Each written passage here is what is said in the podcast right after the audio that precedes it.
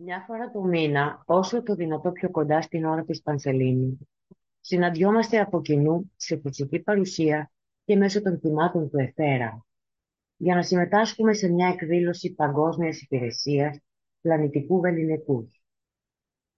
Μας χαροποιεί και μας εμπνέει η σκέψη ότι κατά τη διάρκεια αυτών των μηνιαίων συναντήσεων το εστιακό σημείο είναι η κατασκευή μιας γέφυρας φωτισμένης ενέργειας ανάμεσα στον ανθρώπινο και τον πνευματικό κόσμο. Μια προσέγγιση στην πνευματική ιεραρχία.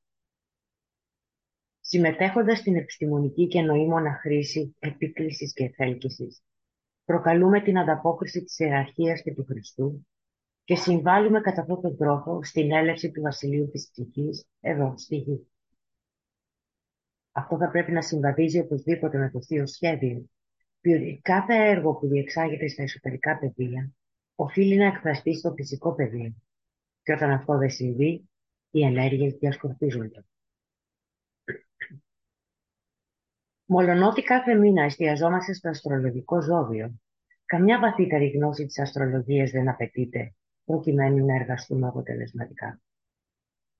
Η κυριότερη απέτηση είναι να εργαζόμαστε ως όμιλος στο νοητικό πεδίο, ευαισθητοποιημένοι ως προς τις ποιότητες των ενεργειών που εισέρχονται μέσα από τη σκέψη και τη συνείδησή μας, κάνοντας την καρδιά και το νου μας, βοηθώντας έτσι να εδραιωθούν ποιες ιδιότητες στην ανθρώπινη συνείδηση και ενδυναμώνοντας κατά αυτόν τον τρόπο τη σύνδεση ανάμεσα στο πνευματικό και το ανθρώπινο βασίλειο. Οι επιπτώσεις αυτής της ομαδικής εργασίας είναι μάλιστα ιδιαίτερα σημαντικές σε αυτή την εποχή της πλανητικής κρίσης, διότι όταν η γέφυρα του ζωντανού φωτός προς τα πνευματικά πεδία ισχυροποιηθεί, η ανθρωπότητα θα μπορέσει να δει πιο καθαρά και με μεγαλύτερη αντίληψη το ρόλο της ως πλανητικός φωτοδότης προς κάθε βασίλειο της φύσης, το ζωικό, το θετικό και το ορυκτό, του ανθρώπινου βασιλείου συμπεριλαμβανομένου. Μέσα από τις κρίσεις εκείνες που αγγίζουν την ψυχή και οι οποίες ενδεχομένως μπορεί να προκληθούν από την ίδια την ψυχή, το φως διαχέεται στο νου και στον εγκέφαλο και η συνείδηση αναπτύσσεται ταχύτερα. Ω αποτέλεσμα δημιουργείται αυξημένη ευαισθησία στις πνευματικές ποιότητες που χρειάζονται, προκειμένου να μετασχηματιστεί ο κόσμος και να δημιουργηθούν ορθές σχέσεις μεταξύ των ανθρώπων και του πλανήτη. Αυτό καταδεικνύεται από ένα πλήθος σκεπτόμενων ανθρώπων καλής θέλησης και από εκατομμύρια ομάδες που σκοπός και στόχος τους είναι να υπηρετήσουν το ευρύτερο καλό. Η υπηρεσία είναι η όθηση της ψυχής εκφρασμένη σε καθημερινή λειτουργία. Η οριζόντια εκφραζόμενη κάθε τη γραμμή επαφής του ατόμου και της ομάδας με τον ανώτερο εαυτό, την ψυχή. Το ζώδιο της Παρθένου είναι ένας από τους τέσσερις βραχίονες του μεταβλητού σταυρού, του σταυρού του κρυμμένου Χριστού, που είναι ο σταυρός της χρονικής και πρόσχεδης αλλαγής, της ρευστότητας και εκείνων των σταθερά μεταβαλλόμενων περιβαλλόντων που οδηγούν την ψυχή μέσα στη μορφή από το ένα άκρο της εμπειρίας στο άλλο, έτσι ώστε η ζωή να παλινδρομεί ανάμεσα στα ζέγγι των αντιθέτων. Είναι το ζώδιο μέσω του οποίου αναπτύσσεται ο κρυμμένος σπόρος της πνευματικής ζωής και οδηγεί στην αφύπνιση της ψυχής μέσα στη μορφή. Έτσι, το κρυμμένο φως του Θεού αποκαλύπτεται μέσω μιας αφυπνιζόμενης αίσθησης ευθύνης, η οποία αποτελεί την εξέχουσα ιδιότητα της ψυχής.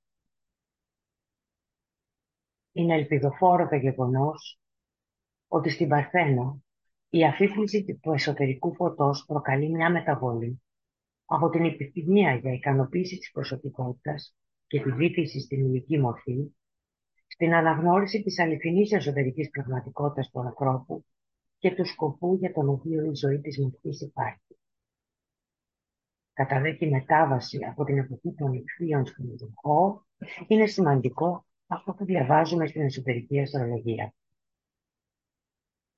Η Παρθένος συμβολίζει τα βάθη, το σκοτάδι, την ησυχία και τη θέρμη. Είναι η κοιλάδα της βαθιάς εμπειρίας, όπου ανακαλύπτονται μυστικά και τελικά έρχονται στο φως. Είναι ο τόπος των αργών, ήρεμων και όμως ισχυρών κρίσεων και περιοδικών αναπτύξεων που συμβαίνουν στο σκοτάδι κι όμως οδηγούν στο φως. Είναι το στάδιο τύφλωσης που αβαντάται στα τεκτονικά τυπικά και προηγείται πάντοτε του δώρου του φωτός. Η Παρθένος εκπροσωπεί τη μήτρα του χρόνου, όπου το σχέδιο του Θεού, το μυστήριο και το μυστικό των αιώνων, οριμάζει βραδέως και με πόνο και στεναχώρια και μέσα από τη μάλκη τη διαμάχη, έρχεται σε εκδήλωση στο τέλος του καθορισμένου χρόνου. Ο συμβολισμός της μήτρας και της κότης παραπέμπει στη μυστηριώδη λειτουργία του σπόρου, ο οποίος στο λεξικό της ιερής γλώσσας όλων των γραφών και μύθων περιγράφεται ως περιέχον το απείρος μεγάλο μέσω στο απείρος μικρό. Οι σπόροι είναι κάτι το κοινό, το οποίο θεωρούμε δεδομένο. Και ωστόσο, αν το καλοσκεφτούμε, είναι εκπληκτικό το γεγονός ότι το σχέδιο μιας μεγαλόπρεπης πελανηδιάς αναπτύσσεται από το κοινό μας πελανίδι. Επιπλέον, στο σύμβολο του σπόρου, περιέχεται το κλειδί για τη ζωή, το σκοπό και το νόημά της. Μέσα στην ανθρώπινη ψυχή υπάρχει μια θεία σπίθα, καθώς κάθε ψυχή μοιάζει με ένα νεαρό βλαστάρι, ένα φιντάνι μέσα στο οποίο είναι περιελειμμένη η μυστηριώδης δύναμη της ζωής. Εγκλωβισμένη στο τέλει φως του, μέχρι ότου αυτό βλαστήσει και ξεκινήσει τη διαδρομή της πραγμάτωσης του δυναμικού του. Ο Ρούδολφ Στάινερ σε μια διάλεξη που έδωσε το 1917 αναφέρει σχετικά με το μυστήριο της γέννησης, όπου αναζητείται η πραγματική κοσμική κατανόηση. Κάθε τέτοιου είδους κατανόηση έχει αντικατασταθεί για τον σύγχρονο άνθρωπο με μια καθαρά γήινη κατανόηση. Αν κάποιος θέλει να διερευνήσει, για παράδειγμα, το πώς αναπτύσσεται το εμβριακό κύτταρο της ζωής, ενός ζώου ή ενός ανθρώπου, το μελετά μέσα από ένα μικροσκόπιο και ασχολείται μόνο με ότι υπάρχει εκεί ακριβώς κάτω από το φακό του. Αυτό όμως κάθε άλλο παρά εξαντλεί το όλο θέμα. Θα γίνει αντιληπτό ότι οι δυνάμεις που επενεργούν δεν περιέχονται στο κύτταρο, αλλά προέρχονται από το σύμπαν και τους αστερισμούς. Όταν ένας σπόρος ζωής ξεπροβάλλει, αυτό συμβαίνει επειδή το έμβιο όν που στεγάζει το σπόρο δέχεται δυνάμεις κοσμικές, δυνάμεις από κάθε πλευρά του σύμπαντος. Και όταν λαμβάνει η χώρα η γονιμοποίηση, τα αποτελέσματα εξαρτώνται από τις κοσμικές δυνάμεις που συμμετέχουν ενεργά στη διαδικασία. Με αυτή την βαθιστόχαστη σκέψη, σταματώντας για λίγες στιγμές, ας εκπονήσουμε όλοι μαζί το μάντρα της ενοποίησης.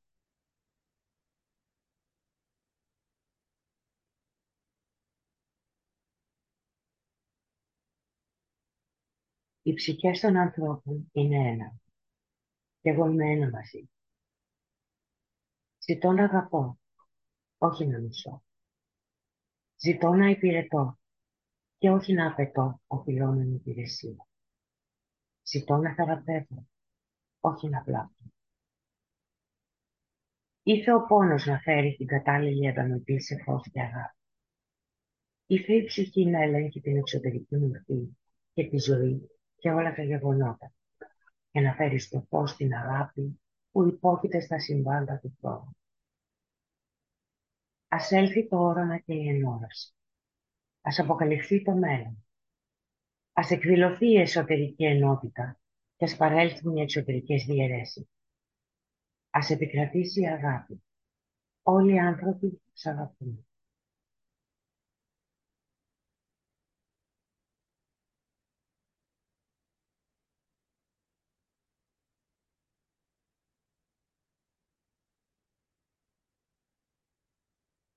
Επιστρέφοντας και πάλι στα γήινα, η σημασία της διατήρησης των σπόρων στο φυτικό βασίλειο αναγνωρίζεται από την Τράπεζα Σπόρων της Χιλιετίας που βρίσκεται στο Wakehurst της Άσεξ στο Ηνωμένο Βασίλειο. Πρόκειται για μια εγκατάσταση των βασιλικών βοτανικών κήπων, η οποία είναι η μεγαλύτερη, πιο ποικιλόμορφη γενετική τράπεζα άγριων φυτικών ειδών στον κόσμο και ένα φανταστικό αποτέλεσμα συνεισφορών από 97 χώρες που ξεκίνησε το 2000. Η Τράπεζα Σπόρων διαθέτει μια υπογειοποιημένη συλλογή με πάνω από 2,4 δισεκατομμύρια σπόρους από όλο τον κόσμο, τους οποίους φυλάσσει για να διατηρηθούν στο μέλλον. Σε αυτή την εγκατάσταση οι επιστήμονες αναλαμβάνουν τη φροντίδα και τη διατήρηση του δυτικού κόσμου, κάτι το οποίο, σύμφωνα με τις διδασκαλίες της προαιώνιας σοφίας, αναφέρεται ως μία από τις υπευθυνότητες του ανθρώπινου βασιλείου. Ουσιαστικά, η ανθρωπότητα περιγράφεται ως ο πλανητικός φωτοβότης που διαβιβάζει το φως της γνώσης, της σοφίας και της κατανόησης, και αυτό με την εσωτερή έννοια.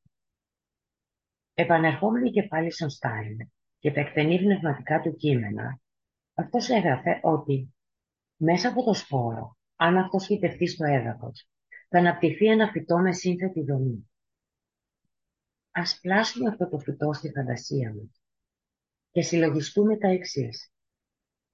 Αυτό που απεικονίζω τώρα για μένα στη φαντασία μου θα παρασυρθεί με την πάροδο του χρόνου μέσα από το σπόρο, βοηθούμενο από τις δυνάμεις της γης και του φωτός. Και όσον αφορά το μαγικό έργο της ψυχής των άνθρωπων, υπάρχει μια ακόμα ενδιαφέρουσα ενότητα στο λεξικό των ιερών μύθων, το οποίο αναφέρθηκε προηγουμένως. Μέσα στην ίδια την ανθρώπινη ψυχή υπάρχει ένα μέρος, αν μπορούμε να το πούμε έτσι, της αιώνιας θείας ουσίας, της ύπαρξης του ίδιου του Θεού. Κάθε ψυχή είναι σαν ένας βλαστός, μέσα στον οποίο είναι περιαλειμμένη μια μυστηριώδης δύναμη ζωής, η οποία μπορεί να αργήσει να εκδηλωθεί, αλλά δεν μπορεί να καταστραφεί. Όπως μέσα σε κάθε βελανιδιά, βελανίδι, συγγνώμη, κρύβεται μια γιγάντια βελανιδιά, έτσι και η ζωή του Θεού είναι λανθάνουσα μέσα στο πνεύμα του ανθρώπου και περιμένει να αποκαλυφθεί. Και αν εξετάσουμε την ανθρωπότητα στο σύνολό της, ως το μεσολαβητικό βασίλειο μεταξύ των ανώτερων και των κατώτερων κόσμων, προκύπτει αυτό που ο Τιβετανός αποκαλεί ορισμένες νέες εμπνεύσεις, κάποιους νέους σπόρους ελπίδας για το μέλλον, αναφερόμενος στην εισαγωγική δήλωση του βιβλίου για ακτίνες και εννήσεις. Οι σπουδαστές θα κάνουν καλά να θυμούνται ότι όλες οι βασικές και θεμελιώδεις αλλαγές που λαμβάνουν χώρα στο φυσικό πεδίο είναι κατά ανάγκη αποτέλεσμα εσωτερών υποκειμενικών ευθύνων που εκπορεύονται από κάποιο επίπεδο της θείας συνείδησης και επομένως από κάποιο πεδίο διαφορετικό του φυσικού.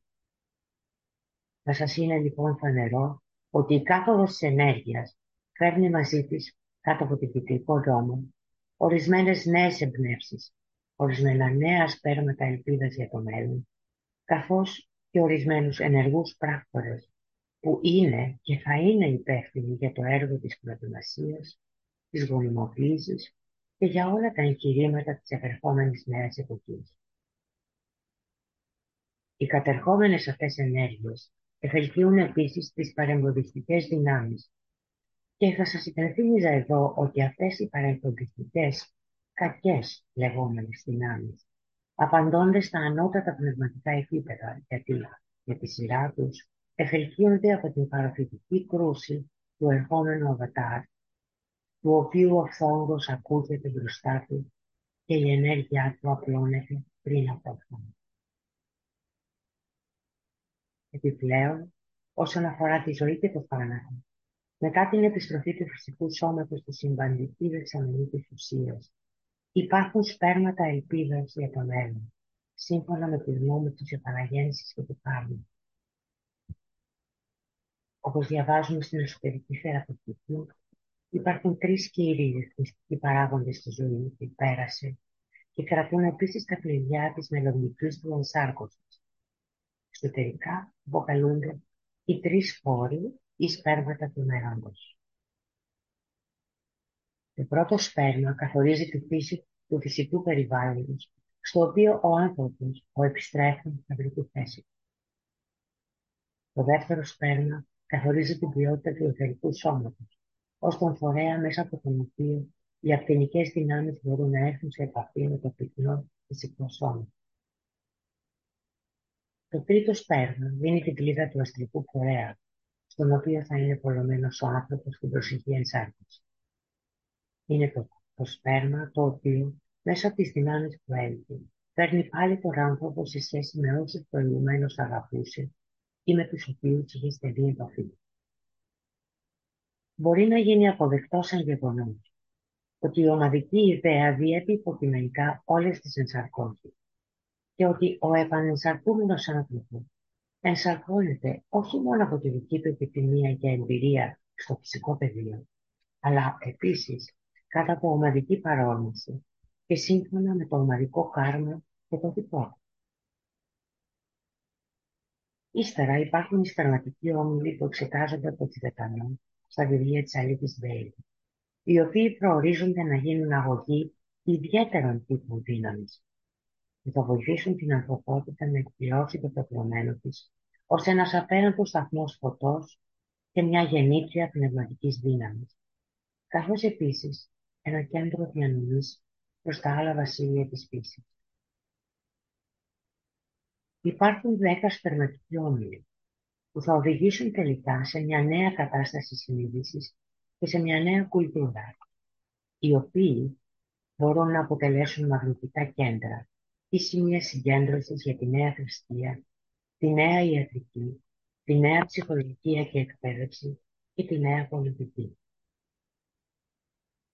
Αυτοί οι σπερματικοί όμιλοι, όμοια με τους χώρους φυτών, διέρχονται από το σιωπηλό σκοτεινό στάδιο της ανάπτυξης, βγάζοντας γερές ρίζες προς τα κάτω, ενώ διεισδύουν αργά και σταθερά προς τα πάνω, στο φως.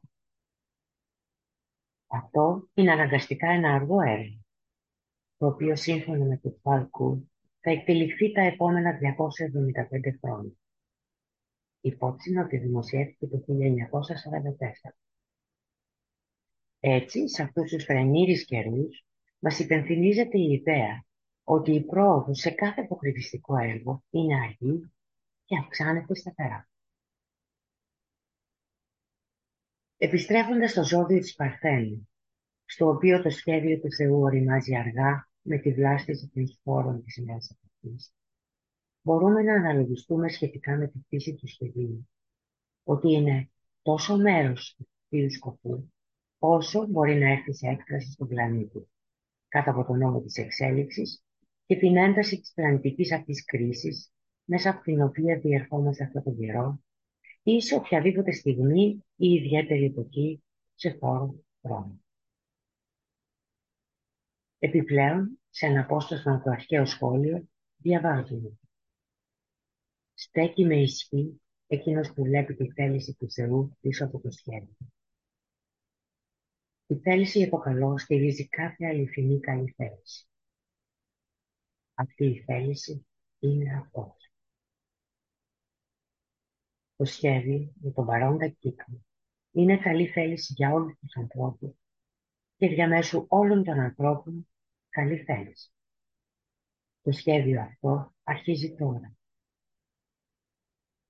Το σχέδιο μέσα στον πλανήτη μας, ως σύνολο, είναι η αλλαγή της ενεργειακής μονάδας εκφόρτισης, τα εθερικά υποπεδία, η όπου η τετραπλή μορφή πρέπει να λάβει τριγωνική σχέση.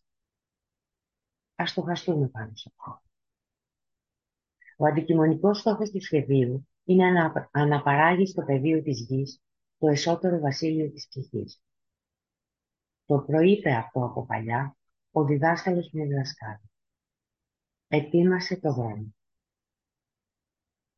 Έτσι, στη φαινομενική πολυπλοκότητα της εσωτερικής διδασκαλίας αναδεικνύεται η απλότητα των σκοπών του σχεδίου να εδραιώσει στη γη της ποιότητας της ψυχής, οδηγώντας από το απατηλός στο πραγματικό σε εκείνη την εποχή όπου η πλάνη και η βοηθεία βρίσκονται σε έξαρση. Η απλότητα της ψυχής ήδη καταδεικνύεται μέσα από την αφύπνιση της θέσης της ευθύνης τόσο πολλών ατόμων και ομάδων υπηρεσίας σε σύγκριση με μόλις μερικές δεκαετίες πριν. Οι ποιότητες της ψυχής πρέπει να εκφραστούν μέσω του οργάνου της στους τρεις κόσμους, του τριπλή προσωπικότητας, καθώς άλλος τρόπος δεν υπάρχει. Αυτή η αφυπνιζόμενη ευαισθησία σημαίνει ότι το φως της σοφίας προστίθεται στη γνώση και το φως της ενόρασης όλο και περισσότερο οδηγεί στην αναγνώριση της καθολικότητας σύμβασας της ζωής αλλά και του πώς τα φαινομενικά διαχωρισμένα μέρη συντεριάζονται μεταξύ τους και μόνο διαχωρισμένα δεν είναι. Η αντιστοιχεία του παζλ έρχεται στο νου μας, από όπου έστω και ένα μέρος αν λείπει, η όλη εικόνα παραμένει ανολοκλήρωτη. Παρόλα τα πολλά σημεία κρίσης που όλοι μας αντιμετωπίζουμε και ίσως εξαιτίας αυτών, η πράσινη πλαστή ενός νέου πνεύματος σχέσης με τους ανθρώπους και τον πλανήτη αναδύεται μέσα από τα ζωφερά βάθη της ύλης. Ως εκ τούτου, ο βασικός τόνος αυτού του ζωδίου μεταφέρει με σαφήνεια το νόημά του, όπως σημειώνεται στην εσωτερική αστρολογία. Στον συνήθι τροχό, η εντολή δίνεται με τα εξής λόγια που συνιστούν τη δραστηριότητα της Παρθένου. Και ο λόγος είπε, ας βασιλεύει η ύλη. Αργότερα, στον τροχό του μαθητή, η φωνή έρχεται από την ίδια την Παρθένα, λέγοντας Είμαι η μητέρα και το παιδί. Εγώ Θεός, εγώ ύλη είμαι. Η συμβουλή που μας δίνεται είναι Συλλογήσου την ομορφιά αυτής της σύνθεσης και διδασκαλίας και γνώρισε ότι εσύ ο ίδιος είπες στον πρώτο λόγο σαν ψυχή που κατήλθε στη μήτρα του χρόνου και του χώρου σε ένα μακρινό και απότερο χρόνο. Ήρθε πια ο χρόνος που μπορείς αν διαλέξεις να διακηρύξεις την ταυτότητά σου και με τις δύο νέες θείες όψεις, την ύλη και το πνεύμα, τη μητέρα και τον Χριστό. Με αυτό το πνεύμα ας περάσουμε τώρα στο διαδεδισμό μας.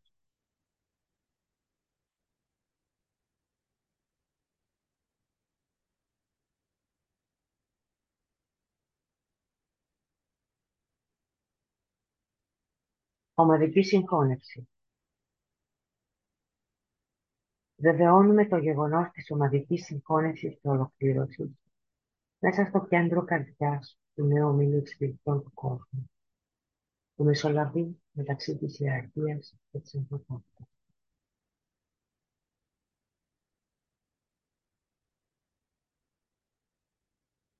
Είμαι ένα με τους αδερφούς μου στον όμιλο και ό,τι έχω είναι όλα δικά του.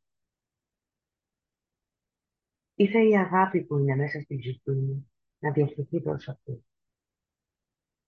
Ήθε η δύναμη που είναι μέσα μου να τους ανυψώσει και να τους βοηθήσει. Ήθε οι σκέψεις που δημιουργεί η ψυχή μου να φτάσουν σε αυτούς και να τους ενθαρρύνουν.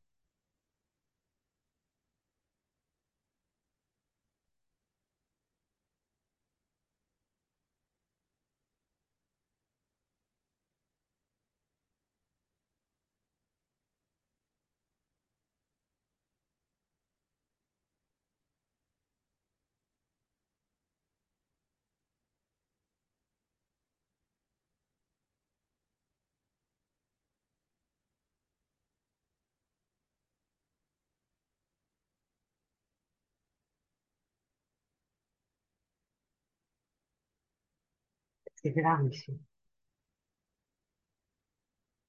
Προβάλλουμε μια γραμμή φωτεινής ενέργειας προς την πνευματική ιεραρχία του πλανήτη.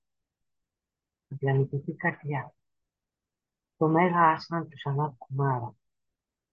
Και προς τον Χριστό την καρδιά της ιεραρχίας.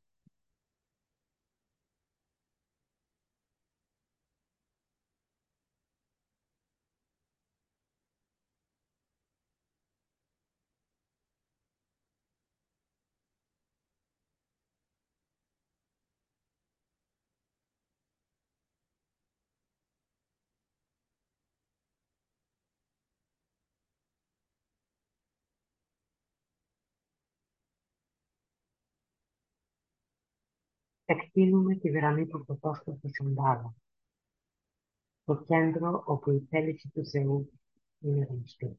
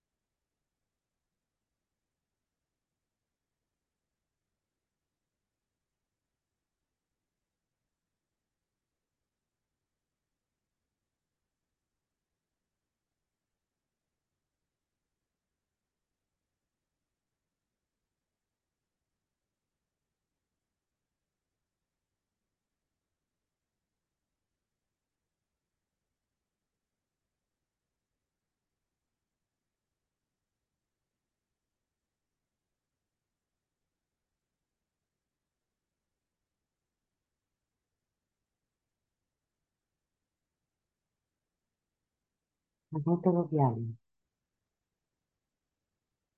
Κρατάμε τον ενατενίζοντα νου ανοιχτό στις εξωπλανητικές ενέργειες που εισραίουν στη Σαμπάλα και ακτινοβολούνται μέσω της ιεραρχίας. Χρησιμοποιώντας τη δημιουργική φαντασία, προσπαθούμε να δούμε τα τρία πλανητικά κέντρα, Σαμπάλα, Ιεραρχία και Ανθρωπότητα, να έρχονται βαθμιαία σε ευθυγράμμιση και αλληλεπίδραση.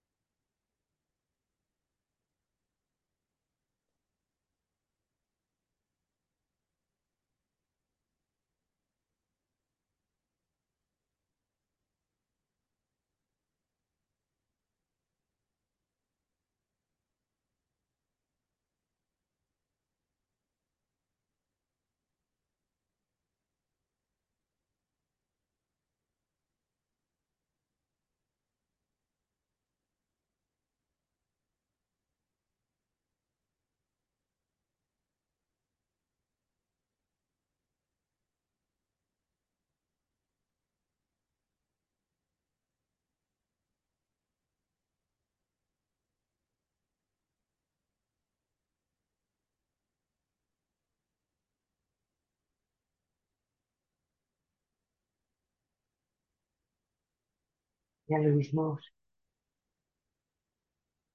Στοχαζόμαστε πάνω στο βασικό τόνο της ζωής που φτάνει. Είμαι η μητέρα και το παιδί. Εγώ Θεός, εγώ ήλιο είμαι.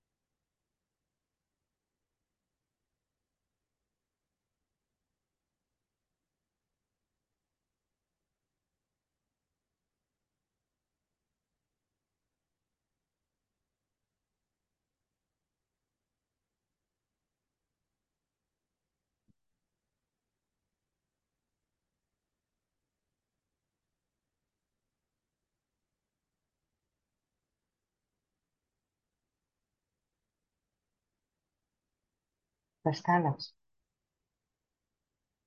Χρησιμοποιώντας τη δημιουργική φαντασία, οραματιζόμαστε τις ενέργειες του φωτός, της αγάπης και της θέλησης για το καλό, να διαχέονται σε ολόκληρο τον πλανήτη και να γυροβολούν πάνω στη γη, σε προετοιμασμένα κέντρα του φυσικού πεδίου, μέσω των οποίων θα μπορέσει το σχέδιο να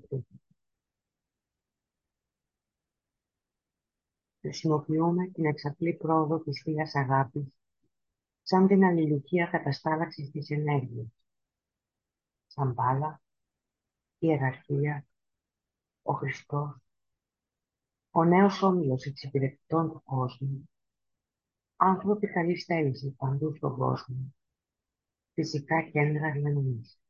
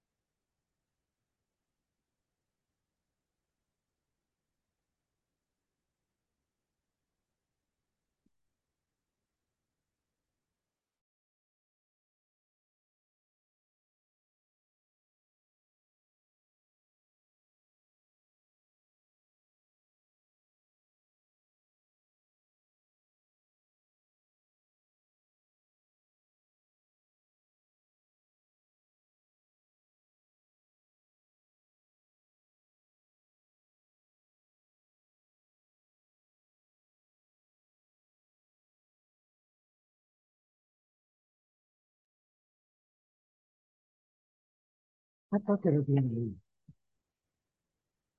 Επανεστιάζουμε τη συνείδηση σαν όμιλο μέσα στην περιφέρεια του μεγάλου άστρα. Εκφωνούμε από κοινού τη βεβαίωση. Στο κέντρο όλης της αγάπης στέκω. Από αυτό το κέντρο, εγώ, η ψυχή, θα κινηθώ προς τα έξω. Από αυτό το κέντρο, εγώ, εκείνος που υπηρετεί, θα εργαστώ. Ήρθε η αγάπη του Θεού αυτή να διαχειριστεί μέσα στην καρδιά μου, μέσω του ομίλου μου και σε ολόκληρο τον κόσμο.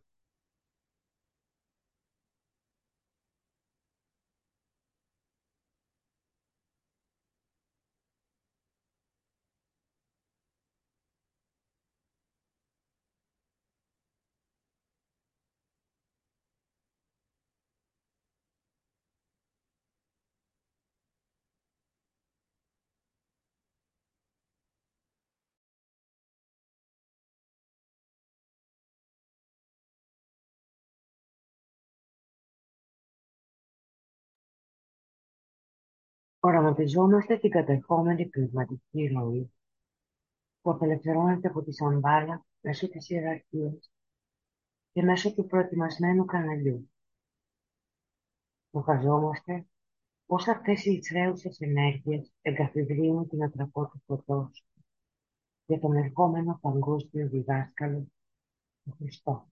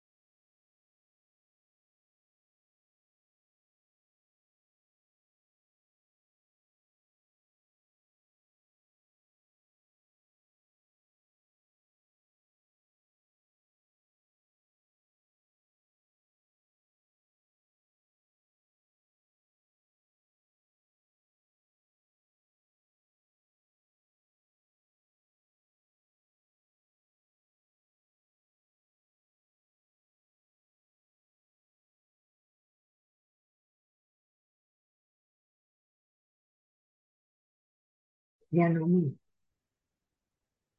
Καθώς εκφωνούμε τη μεγάλη επίκληση, οραματιζόμαστε τη διάθεση του φωτός, της αγάπης και της δύναμης από την πνευματική ιεραρχία μέσω των πέντε πνευματικών εισόδων. Λονδίνο, Τάρτιλη, Νέα Υόρκη, Γενέβη, Τόκιο, να ακτινοβολούν τη συνείδηση ολόκληρη της ανθρώπινης φυλής.